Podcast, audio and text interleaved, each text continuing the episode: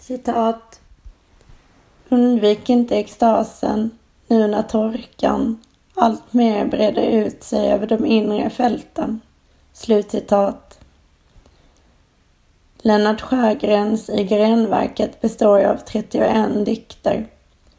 Diktsamlingen inleds med ovanstående trerading som också visar sig vara det enda kursiverade i boken. Det ligger nära till hands att läsa den som en uppmaning riktad till diktaren själv. Endast fyra av dikterna har titlar, detta enligt följande. Istappen, Dyningarna, Halta bockan och Vinden. Sjögren, född 1930, har omkring 30 böcker bakom sig. I, i grenverket avlyssnar naturen och som alltid med ett sällsynt djup. Blicken är klar och framställningarna sakliga med inslag av det gränsöverskridande ibland otäcka. Citat. Som en orm ligger berättelsen hoprullad i varje ögonblick av existensen. Här började det, här slutade det. Så säger bara de fåkunniga. Slutcitat. Citatet är hämtat från Agneta Pliels En vinter i Stockholm. Bilden av den hoprullade ormen fastnade hos mig och för varje år får den mer färg, blir mer verklig. Citat. Om sorgen som ormlikt kryper runt oss i sanden och viskar de krypterade orden om hopp som saknar hoppet och ändå följer oss.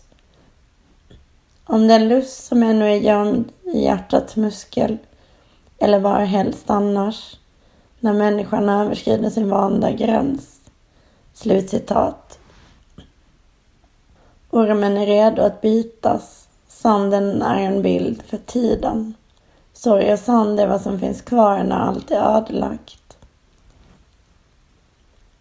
I dikten Dyningarna lyssnar diktaren till dyningarna och drabbas av skräck men också längtan till den plats, citat, där längre ut där ingen strand finns och inget drunknat kommer tillbaka.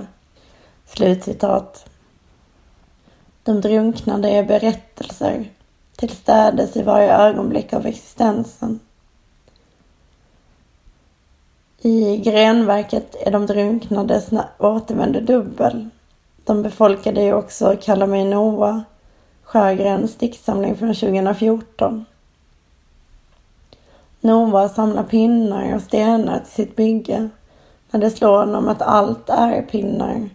Citat i jämförelse med floden och flodens tid. Slutcitat. Citat.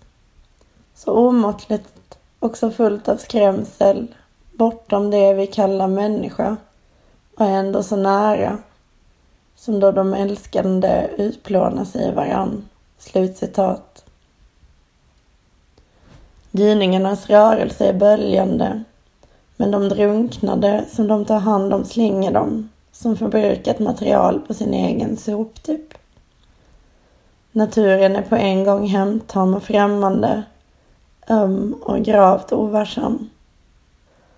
Dyningarnas röster är inte människornas och inte heller djurens, utan något som liknar parningskrik eller de oklara ljuden då en ny stad byggs. Parningskriken, är de inte djurens? Staden tillhör människan. Dyningarna fortplantar sig som djuren och städerna i en evighetsrörelse. Människornas och djurens röster är exkluderade. Ur det egna perspektivet är döden ofrånkomligen verklig och definitiv. Dikten Halta bocken är ett slags levnadsteckning över, ja, en halt bock. Han är löjlig och halt och överlever till en början endast för att rävarna drabbats av skabb. Men till sist ändå, skjutan, tömd på blod och huvudlös svävande i luften. Citat. Nu ser du på mig med dina ögonhålor. De säger inget till mig. Och så var meningen. Därför ingick vi vårt förbund. Slutcitat. Jaget blir plötsligt betraktat av bocken. Perspektivbytet gör slumpen än mer svindlande. Den är större än bocken, räven och människan som här har stått för den slutliga hanteringen. Jaget talar till bocken. I en annan av dikterna talar jaget med en skara spikar. Därigenom uppmärksammas läsaren på språk bortom det verbala. På ett museum för ortodox ikonkonst ägnar sig mitt sällskap åt att försöka googla fram en tolkningslära istället för att betrakta föremålen. Det går inte särskilt bra. Saken är att det inte finns någon. De ortodoxa ikonerna är till för att förmedla det avbildades gudomliga närvaro och underlätta kommunikation. Intellektet, dess läror, är obrukbart i sammanhanget. Hos Sjögren har spikar och bockens kranium trätt i målningarnas ställe. När Sjögren skriver om att befinna sig i läget mellan hettan som inte går att uthärda och kylan som ingen gått levande ur reduceras livet till endast dess grundförutsättningar. I det här fallet ett temperaturintervall. Någonting skiner här med sin frånvaro. Det andra. Det andra är okänt, skriver Sjögren. Citat. Men det finns där ändå och säger mig både dagtid och om natten att jag måste nämna det för att åtminstone i någon mån tala sanning. Slutcitat. Vidare klargörs att det andra inte är mönster, änglar eller demoner. Citat. Idag en stund av tystnad och tydligare än annars hörs vattnet viska. Glöm inte försvinnandet. Slutcitat. Försvinnandet kan verka som både löfte och hot. Tystnaden blir en plats för att känna efter. Citat. Här finns all glädje och ingen glädje alls. Slutcitat. Aposteln Paulus talade om kreaturens, alltså skapelsens suckan. Alltets längtan bortom förgängligheten, bortom synd och död. Vi längtar efter det bestående men vi vet inte vad det är, skriver Sjögren. I grenverket pågår ett ständigt avlyssnande av naturen, skapelsens medsuckan och medängslan. Paradoxerna öppnar upp för ett okänt tredje. Till exempel när det dubbelkönade och det könlösa parar sig. Det är på samma gång en brist och en tillgång. Paradoxal till sin beskaffenhet. Detta obestämbara något som återkommer i dikterna. I en av dikterna liknas stenar vid spolformade och fiskätande sälar som i sin tur har människoögon. Citat. Kanske vill de bara att jag som de ska återgå till det vatten som en gång kastade dem hit. Slutcitat. Stenarna framställs i en mängd bilder och ges drag av både djur och människa genom en fingerad vilja och sälarnas människoögon.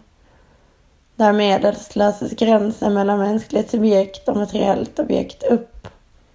Gränslöshet blir lika med odödlighet och tonen närmast biblisk med denna längtan att gå åter, komma hem.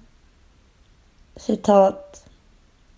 Se mig ännu en gång när jag reser mig i splittret, när jag blir en istapp och försvinner, återkommer. Slutcitat.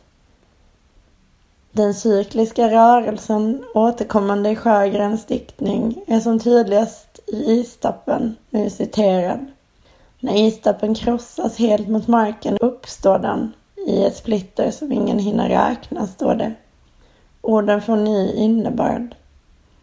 En annan verklighet finns, där gränsen mellan liv och död är en tillfällig föreställning, som Sjögren själv skriver. Citat. Det rinner blod ur julinatten. Varelser med huggtänder möter mindre varelser utan sådana tänder. Slutcitat. Människorna, djuren och gränsvarelserna är på ett eller annat sätt alla gripna av hunger. Citat. Att kantra och efter räddningsaktionen vara kvar i det kantrade. Att i det bygga ett liv och tänka på ökenfararnas försvunna hägringar. Att söka göra ännu en måltid. Slutcitat. Det måste vara ett annat slags hunger som får en att bygga ett liv i det kantrade och söka göra ännu en måltid. Citat. Återvände idag till soptunnan där jag varit förr och tyckt mig höra metallerna tala. Att så skulle ske igen var inte troligt, ändå var det högst angeläget och förgäves komma dit och lyssna. Slutcitat. Många författare har behandlat kreatur i en Suckan. Jag tänker förstås på Stagnelius men också Willy Kyrklund. Vi är satta att förgäves längta efter det ouppnåeliga. Det går bättre i början och svårare med tiden. Eller för att återkomma till inledningen, när torkan alltmer breder ut sig över de inre fälten. Det är på samma gång en brist och en tillgång. Som Wille Kyrklund skriver. Människan längtar efter vad hon icke kan uppnå. Det har hon anledning till.